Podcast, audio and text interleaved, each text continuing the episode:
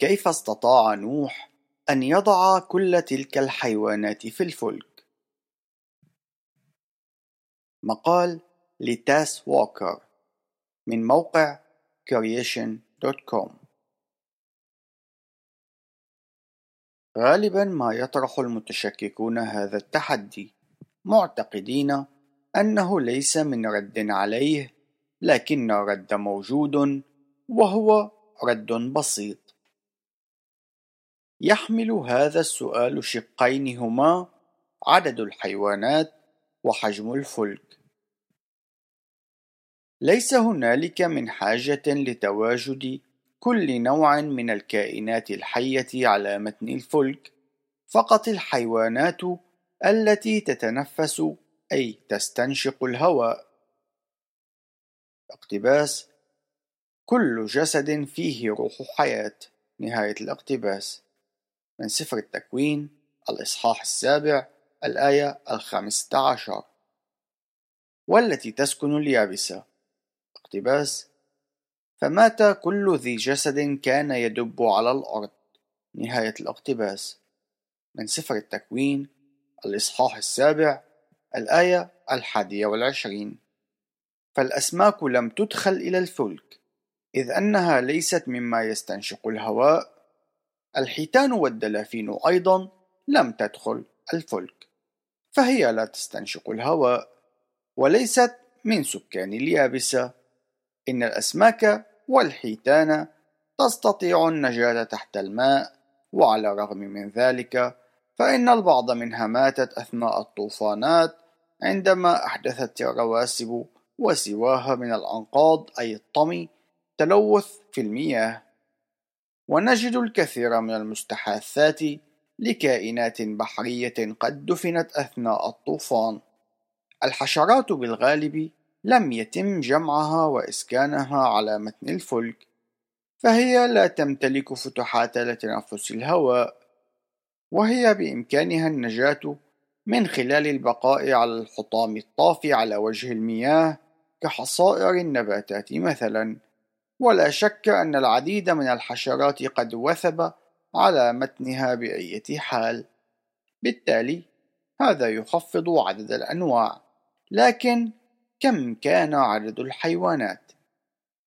خذ الكلاب على سبيل المثال. هل قام نوح بأخذ اثنين من كلاب الراعي الألماني واثنين من كلاب الصيد واثنين من كلاب الكولي الضخمة واثنين من كلاب الستر الأيرلندية الحمراء إلى آخره. كلا هو بحاجة زوج واحد من الكلاب يكون من الأنواع الأصيلة الشبيهة بالذئب حيث يحمل الكثير من التنوع الجيني مثل كلاب النقول في أيامنا. ونحن نعرف بأن الفصائل المختلفة للكلاب قد أنتجت من أحد الكلاب الشبيهة بالذئاب وهذا استغرق عدة آلاف من السنوات فقط. هذا ليس بتطور إنما هو مجرد تنوع داخل النوع الأصلي المخلوق. بالتالي فنحن لدينا الآن أنواع حيوانات أكثر بكثير من التي أدخلها نوح إلى الفلك. فخلال الأربعة آلاف وخمسمائة سنة التي مضت منذ الطوفان حدث تنوع كبير لتلك الحيوانات وإن العدد الحقيقي للحيوانات التي أدخلها نوح إلى الفلك يعتمد على تعريف الكتاب المقدس للنوع. جون وود مورب في كتابه طوفان نوح دراسة جدوى. Noah's Ark A Feasibility Study. قام بحساب يفيد بأن عدد الحيوانات قد يكون أقل من ستة عشر ألفا. ذلك بافتراض أن النوع بحسب الكتاب المقدس يكافئ ما ندعوه جنس أي جينوس في يومنا الحاضر. أما في حال كان النوع بحسب الكتاب المقدس يكافئ ما ندعوه في يومنا هذا بالفصيلة أي family بحسب التصنيف الإحيائي عندها سيكون هنالك ألفي حيوان فقط. وربما كان العدد الحقيقي في مكان ما بين هاتين النتيجتين.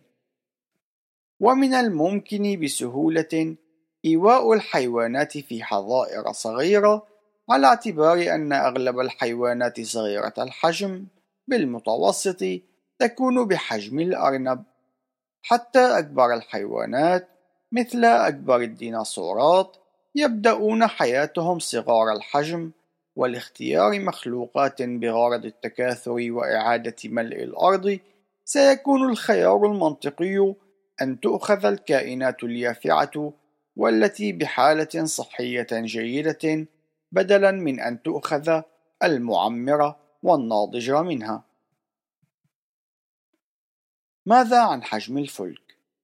لقد كان هائلا لديه القدرة على استيعاب أكثر من 500 عربة قطار وهذا كاف لحمل ما يزيد عن 120 ألف رأس من الأغنام.